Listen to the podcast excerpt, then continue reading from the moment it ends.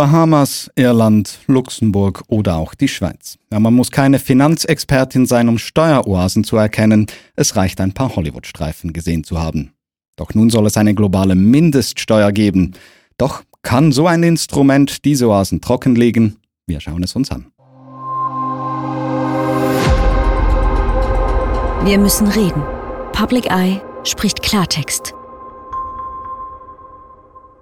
Mein Name ist Nico Meyer. Herzlich willkommen bei Wir müssen reden. Public Eye spricht Klartext. Ja, diese Mindeststeuer, so wie sie die Organisation für wirtschaftliche Entwicklung und Zusammenarbeit, kurz OECD, sich vorstellt, die sieht 15 Prozent Steuern vor und das auf Gewinne von Konzernen und das eben auch global. Darüber spreche ich heute mit meinem Gast. Es ist Dominik Groß, Fachverantwortlicher für Steuern und Finanzpolitik bei Allianz Süd. Herzlich willkommen. Danke vielmals für die Einladung. Hallo. Schön bist du hier. Ähm, gleich die erste Frage, Dominik. 15% Mindeststeuer, das klingt doch nach einer urlinken Idee. Also man hat Steueroasen, die bisher große Konzerne angezogen haben mit Tiefststeuern. Denen wird jetzt ein Mindeststeuersatz von 15% vorgeschrieben. Da könnte man doch denken, eine NGO wie Allianz Süd, da jubelt man. Das tut ihr aber nicht. Ja, also ganz einfach gesagt ist das Problem, dass diese Steueroasen oder die Tiefsteuergebiete mit dieser Mindeststeuer dafür belohnt werden, dass sie Tiefsteuergebiete sind. Also wie meinst du das? Ähm, also grundsätzlich funktioniert die Sache so, ähm, es ist nicht in dem Sinne die Idee, dass die OECD einfach äh, bestimmt, alle Länder müssten 15 Prozent Gewinnsteuer in ihre Steuergesetze schreiben, sondern es ist so, dass in Ländern, wo Konzerne weniger als 15 Prozent bezahlen, da wird quasi eine Zusatzsteuer erhoben. Und das war lange umstritten in der OECD, wer kriegt diese Einnahmen aus der Zusatzsteuer. Und es gab eigentlich mal den Vorschlag, dass sozusagen die Länder, wo dieselben Konzerne aktiv sind oder äh, Niederlassungen haben, aber mehr als 15 Prozent äh, Steuern erheben äh, auf diese Konzerne, dass dann auch die Länder die Zusatzeinnahmen kriegen. Und das wäre eine Umverteilung gewesen von Steuereinnahmen von Tiefsteuerländern in Hochsteuerländer. Äh, und dann haben sich da vor allem Irland, äh, Luxemburg, Singapur, die Schweiz, also eben diese Tiefsteuerländer, dagegen gewehrt. Und jetzt ist es so, dass diese Zusatzeinnahmen bei diesen Tiefsteuerländern bleiben. Das heißt, es gibt immer noch einen Anreiz, die regulären, also die gesetzlichen Steuersätze unter 15 Prozent anzusetzen, damit man dann eben diese Zusatzeinnahmen bei sich behalten kann. Also wenn ich dich richtig verstanden habe, haben wir ein Beispiel wie die Schweiz. Hier sind wir wahrscheinlich unter diesen 15 Prozent. Das heißt, wir kriegen eine Zusatzsteuer mhm. und dieses Geld wird dann nicht verteilt in die Länder, wo zum Beispiel auch Güter produziert werden, mhm. sondern dieses Geld bleibt hier. Genau, genau. Und es ist, äh, also wenn man die Verteilung auch innerhalb der Schweiz anschaut, bei den Kantonen, dann ist es wirklich so, äh, also da hat jetzt, gab es kürzlich nochmal eine neue Recherche äh, der WOTS, Wochenzeitung, die zeigt, dass wirklich Basel-Stadt und Zug fast alles äh, einsacken von diesen zusätzlichen Steuereinnahmen. Das Argument des Bundesrates und der Wirtschaftsverbände ist dann immer, ja, aber es gibt ja den Finanzausgleich, der wird verteilt das ist wirklich sehr gering. Äh, also wenn man diese Säulen ansieht, dann sieht man, äh, äh, genau, Zug ja. und Basel sind die Hauptprofiteure. Und das zeigt eigentlich schon, da läuft was schief. Da kommen Weil wir das sind die Steueroasen. Entschuldigung, da kommen ja, wir so. sehr gerne später nochmal etwas genauer ja. darauf zu sprechen. Mich nehme jetzt zu Beginn vielleicht wirklich noch so ein bisschen diese Ungleichheit ähm, Wunder. Also sagen mhm. wir, wir haben ein Land wie die Schweiz oder wie Irland, das hat sehr tiefe Steuern hat gegenüber wir haben produzierende Länder, im, vielfach auch im globalen Süden. Wie sieht da diese Verteilung denn aus oder wie sieht da diese Ungerechtigkeit aus? Ja, also das Problem ist, dass das gegenwärtige Steuer- äh, oder Konzernsteuersystem es eben erlaubt, Gewinne nicht dort zu versteuern, wo effektiv die Arbeit stattfindet, also wo die Werk Wertschöpfung erzielt wird. Das ist bei Rohstoff äh, Ländern sehr offensichtlich, oder? Also die, der Wert ist das, was aus dem Boden geholt wird und die Arbeit, die dafür eingesetzt werden muss. Und das wird dann von Zug aus zum Beispiel gehandelt. Und weil Zug sehr tiefe Steuersätze hat, können dann diese Gewinne aus diesen Produktions- oder äh, Rohstoffabbauländern nach Zug äh, verschoben werden. Und so äh, bleibt einfach viel Steuersubstrat nicht dort, wo effektiv die Gewinne erarbeitet werden. Also das heißt, so werden die Gelder aus den Ländern, die produzieren, dann eben wirklich in diese ähm, Steueroasen wie beispielsweise die Schweiz dann auch transferiert. Ja, und, und äh, die Länder, wo produziert wird oder bei Rohstoffen abgebaut wird, die haben alle Kosten. Oder? Also Umweltverschmutzung, das kennen wir von der Konzernverantwortungsinitiative, schlechte Arbeitsbedingungen bis zu Sklaverei-ähnlichen Zuständen, je nachdem. Äh, und ein Beispiel, das wir recherchiert haben vor eineinhalb Jahren gemeinsam mit dem deutschen Netzwerk Steuergerechtigkeit und damals noch Brot für alle, äh, das war Socfin. Das ist äh, eigentlich ein luxemburgischer, ursprünglich äh, aus dem äh, belgischen Kolonialstaat äh, im Kongo stammender Konzern, also Hauptsitz in Luxemburg, aber eigentlich äh, mit einem sehr wichtigen Sitz in Fribourg, wo der ganze Handel dieses Konzerns stattfindet. Äh, Palmöl und äh, Kautschuk äh, bauen die an, mhm. beziehungsweise ab. Ähm, und dort sieht man einfach, dass äh, auf diesen Plantagen eben erstens einfach sehr üble Arbeitsbedingungen herrschen, zweitens äh, Umweltverschmutzung, Monokulturen, also einfach auch äh, aus, aus einer agrarwirtschaftlichen Sicht äh, sehr schlechte Voraussetzungen. Ähm, dort ist ein Mitarbeiter, also pro Mitarbeiter in Fribourg erzielt dieser Konzern einen Gewinn von 116.000 Euros. Äh, auf der Plantage in Liberia sind es dann irgendwie 1600. Und es kann nicht sein, dass ein Mitarbeiter in der Schweiz quasi 100 Mal profitabler ist äh, als eine äh, Palmölarbeiterin äh, in Liberia. Äh, also da muss irgendetwas faul sein und da sieht man, die Gewinne werden verschoben und ganz praktisch wird es dadurch gemacht, ähm, dass äh, einfach der Händler in Fribourg einen zu geringen Preis zahlt für das Palmöl in Liberia. Das heißt, da bleiben dann nicht viele Gewinne übrig in Liberia und das meiste wird dann in Fribourg äh, quasi äh, ähm, allokalisiert oder zugeteilt. Und wer am Schluss gewinnt, sind die Hauptaktionäre. Äh, und dort, was interessant ist, äh, äh, der eine ist, ist äh, Vincent Bolloré, das ist ein Medienmogul in Frankreich, der unter anderem äh, den rechtsextremen Präsidentschaftskandidaten vor zwei Jahren oder von einem Jahr äh, äh, Semur finanziert hat. Also wir bewegen uns da wirklich in ziemlich üblen Gegenden. Postkolonialismus, äh, Rechtsextremismus. Und über diese gesamte Thematik sprechen wir ja auch, weil am 18. Juni wir darüber abstimmen werden. Der Bundesrat und auch einzelne Parteien sind dafür. Der ehemalige Finanzminister Uli Maurer hat dazu Folgendes gesagt. Schauen wir es uns kurz an. Das heißt, Schweizer Firmen, also Firmen in der Schweiz, die die Bedingungen erfüllen, werden in jedem Fall 15 Prozent bezahlen. Entweder bei uns, wenn wir das Gesetz ändern, oder irgendwo in einem anderen Land. Und damit ist es für die Schweiz klar, wir beteiligen uns an diesem OECD-Steuerprojekt, weil wenn schon 15 Prozent erhoben werden müssen, dann wollen wir das in der Schweiz erheben. Das ist die Voraussetzung oder der Grund, dass sich die Schweiz an diesem OECD-Steuerprojekt beteiligt. Also es ist reiner Selbstnutzen. Wir wollen dieses Geld selbst einziehen und lassen es nicht zu, dass es durch die ausländische Holding oder durch eine ausländische Gesellschaft besteuert wird. Na gut, Selbstnutzen kann man so stehen lassen, aber ich meine, das Geld wird hier versteuert, anstatt vielleicht in Irland. Klingt aus Schweizer Sicht auch gut. Ja, natürlich. Aus einer rein innenpolitischen, Schweiz konzentrierten, man könnte auch sagen nationalistischen Sicht, ist das natürlich so. Äh, also wenn ich mit Schweizpin rumlaufen würde wie Ueli Maurer, dann würde ich das vielleicht auch wollen. Äh, aber ich meine, wir haben eine Klimakrise, wir haben massive Ungleichheit in der Welt. Es ist eigentlich völlig klar, dass wir die großen Probleme der Welt äh, nicht lösen können, wenn wir nur auf die Schweiz schauen. Und gerade die Schweiz mit einer extrem globalisierten Wirtschaft hat eine globale Verantwortung und muss ihren Beitrag leisten, dass eben auch Länder im Süden oder überhaupt andere Länder fähig sind, durch Steuereinnahmen entsprechende Schritte einzuleiten, um die Wirtschaft umzubauen, um auf äh, die Klimakrise reagieren zu können und so weiter. Ähm, es ist einfach eine sehr, sehr kurzsichtige und sehr, sehr engstirnige Sicht. Mhm. Ich stelle mir auch vor, gerade wenn man auch wieder diese Rohstoffe betrachtet, irgendwo müssen die herkommen. Wenn diese Systeme zerstört werden, dann haben wir hier auch nichts davon. Nein, genau. Äh, die Welt kann man nicht in der Schweiz retten, ob einem das gefällt oder nicht. Und irgendwann wird es auch auf die Schweiz zurückfallen.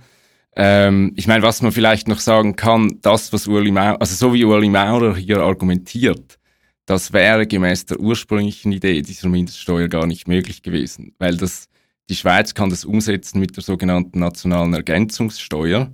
Deshalb kann die Schweiz die Gewinne, die hier eigentlich zu tief besteuert werden und quasi zusatzbesteuert werden, bei sich behalten. Ursprünglich wäre die Idee gewesen, dass die Länder, wo die Schweiz die Gewinne abzieht, äh, dann diese Zusatzeinnahmen erhalten. Und das wäre ein Anreiz gewesen für die Schweiz, wirklich aus diesem Geschäftsmodell als äh, Tiefsteuerland auszusteigen. Also, dass dann auch wieder Geld zurückfließt in die produzierenden Länder. Wie ist das gekommen, dass diese Idee verworfen wurde und wir jetzt eine Idee haben, so wie sie jetzt dasteht? Also ich meine, grundsätzlich muss man sagen, vor allem die globalen, der globale Süden oder die Länder des Südens, äh, quasi wirtschaftlich benachteiligte Produktionsländer, haben grundsätzlich einen sehr schweren Stand bei der OECD. Die OECD wird nach wie vor dominiert von den reichen Ländern des Nordens, USA, Deutschland, Frankreich, die Schweiz gemeinsam mit anderen kleineren, aber wichtigen Volkswirtschaften hat da auch was zu sagen. Und in dem Sinne, es war jetzt nie die Idee, das kommt teilweise vielleicht auch sozusagen äh, eher von progressiver Seite ein bisschen falsch rüber. Die OECD ist nicht in dem Sinne eine Organisation, die sich für Steuergerechtigkeit einsetzt, sondern es ist eine Organisation, die versucht, möglichst viele multilaterale Regeln zu fixieren, damit die Weltwirtschaft möglichst reibungslos funktionieren kann. Und der Gerechtigkeitsaspekt oder sozusagen wirklich Entwicklung im globalen Süden voranzutreiben, ist nicht ein Schwerpunkt der OECD. Mhm. Bleiben wir noch für einen Moment in der Schweiz. Ähm, es werden Mehreinnahmen berechnet vom Bund. Die sollen bei 1 bis 2,5 Milliarden Franken liegen jährlich. Eine horrende Summe. Und eigentlich stimmen wir ja jetzt am 18. Juni auch darüber ab, wie dieses Geld verteilt mhm. werden soll. Du hast schon äh, die Tiefsteuerkantone ein kurzes Mal angesprochen, aber wie ist es genau? Wie ist dieser Verteilschlüssel denn angedacht bisher?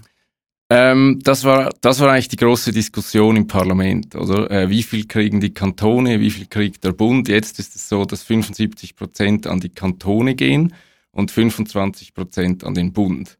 Äh, und es ist ja ein Verfassungsartikel, also man muss die Verfassungs äh, Verfassung ändern, um diese Mindeststeuer umsetzen zu können. Und in dem Sinne steht dann in der Verfassung, 75 Prozent dieser Zusatzeinnahmen kriegt, kriegen die Kantone, 25 der Bund. Und es steht auch im Verfassungsvorschlag, und das ist aus meiner Sicht eines der Hauptprobleme, diese Mehreinnahmen sowohl in den Kantonen wie beim Bund müssten für Standortförderung eingesetzt werden. Das sind dann wahrscheinlich wieder diese Kantone, die das dann genau dafür ausgeben und wieder wahrscheinlich den Konzernen zuspielen, stelle ich mir vor. Genau, also Zug zum Beispiel will die, will die Vermögenssteuer senken. Äh, es gibt natürlich auch die Gefahr, dass dann die Einkommenssteuer von natürlichen Personen, also von uns allen, gesenkt wird. Allerdings nicht von uns allen, sondern die Idee ist schon vor allem hohe Einkommen. Also man kann sagen, wenn wir schon die Konzerne höher besteuern müssten, jetzt aus der Sicht eines Finanzdirektors in einem äh, Steuer, in einer Steueroase oder in einem Tiefsteuergebiet, dann entlasten wir dafür ihre Manager. So, und so erhält man dann sozusagen diese Attraktivität des Standorts. Eine Frage hat sich mir dann dennoch gestellt, ähm, was ist mit den kleineren Unternehmen in der Schweiz? Ähm, werden die dann auch auf 15 Prozent behaftet oder wie sieht das aus? Nein, die sind davon ausgeschlossen. Ähm, kommt natürlich darauf an, wo die, wo die zu Hause sind. Ähm, also in Zürich bezahlt ein KMU ein sogenanntes, da gibt es ja auch größere Unternehmen, die nicht unbedingt KMUs sind, äh, bezahlt über 15 Prozent. Von dem her spielt es da eh keine Rolle. Die Schwelle für die Mindeststeuer ist 750 äh, Millionen Umsatz für den ganzen Konzern.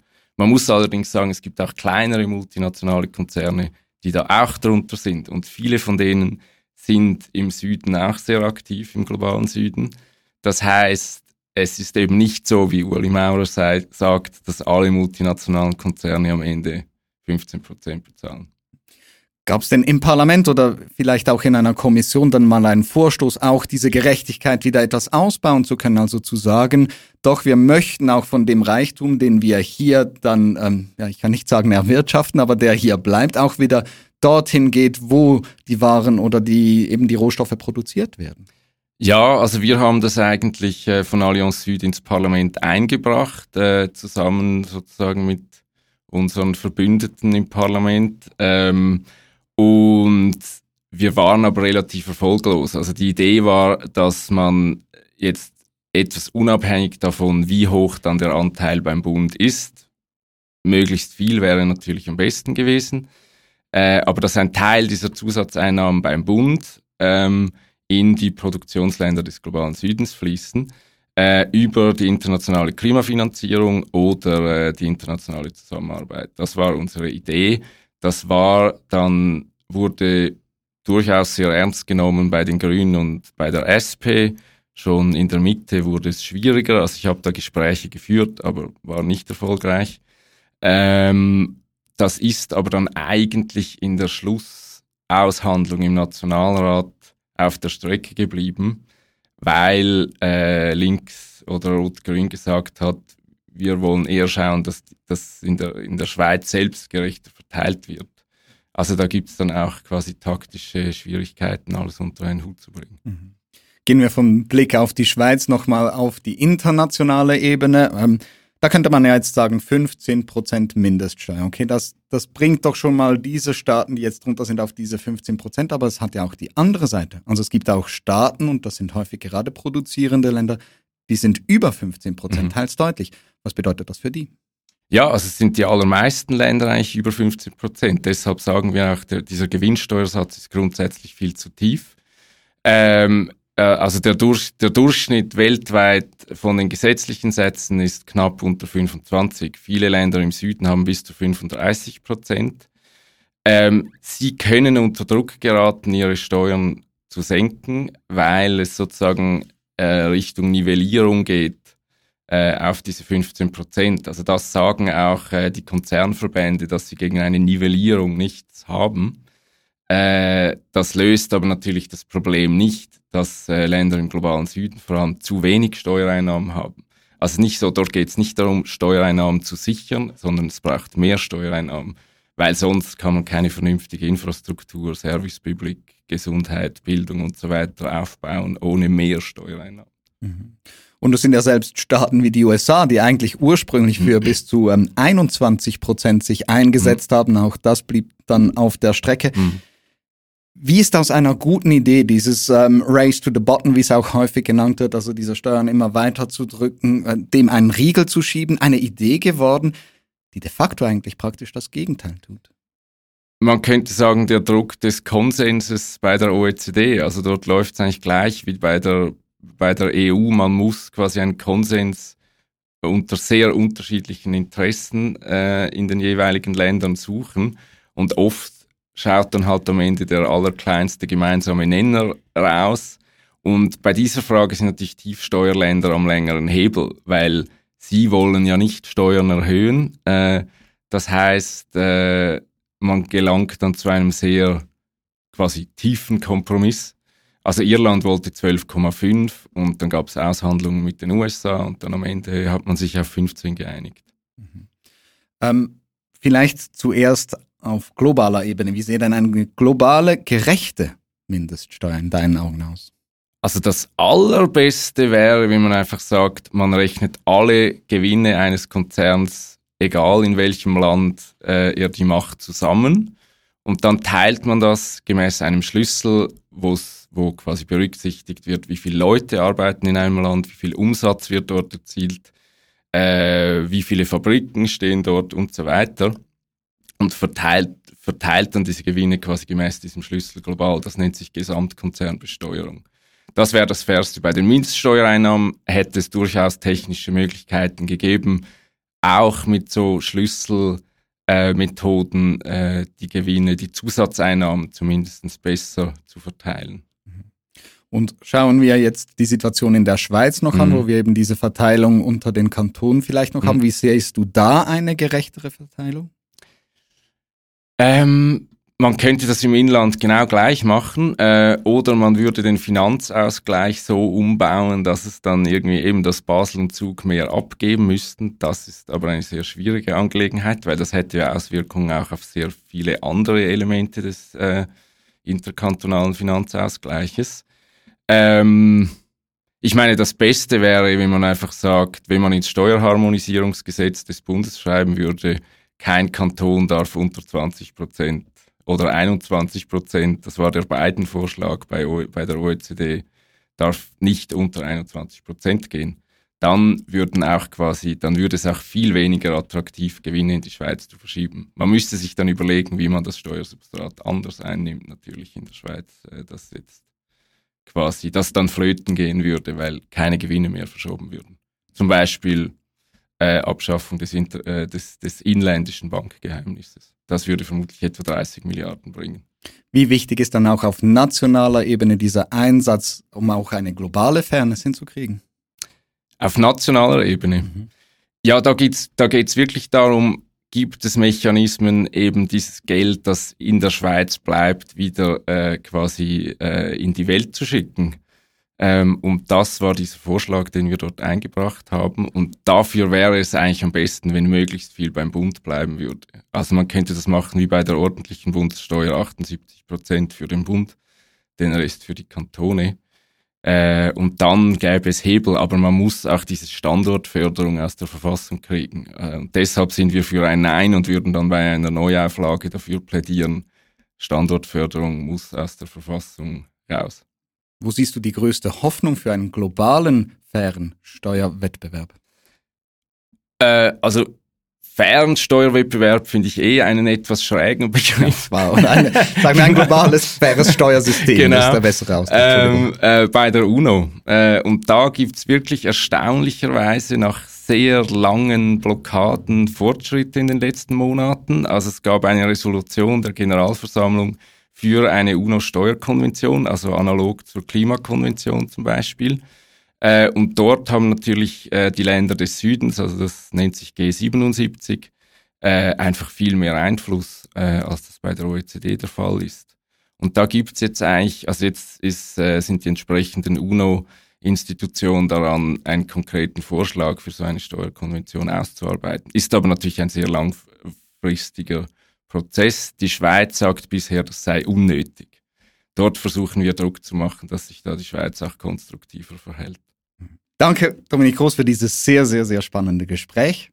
Danke dir, Nico. Hat mich sehr gefreut. Hat Spaß gemacht. Danke, ebenso. Und ja, wenn äh, du mehr erfahren möchtest zum Thema globale Mindeststeuer, dann findest du weitere interessante Links, unter anderem auch zu den Positionen von Allianz Süd oder auch den Positionen von Public High in der Beschreibung. Und natürlich würde es uns riesig freuen, wenn du diese Episode mit Menschen, die dir nahestehen, teilen würdest. In diesem Sinne, danke herzlichst. Wir müssen reden. Public Eye spricht Klartext.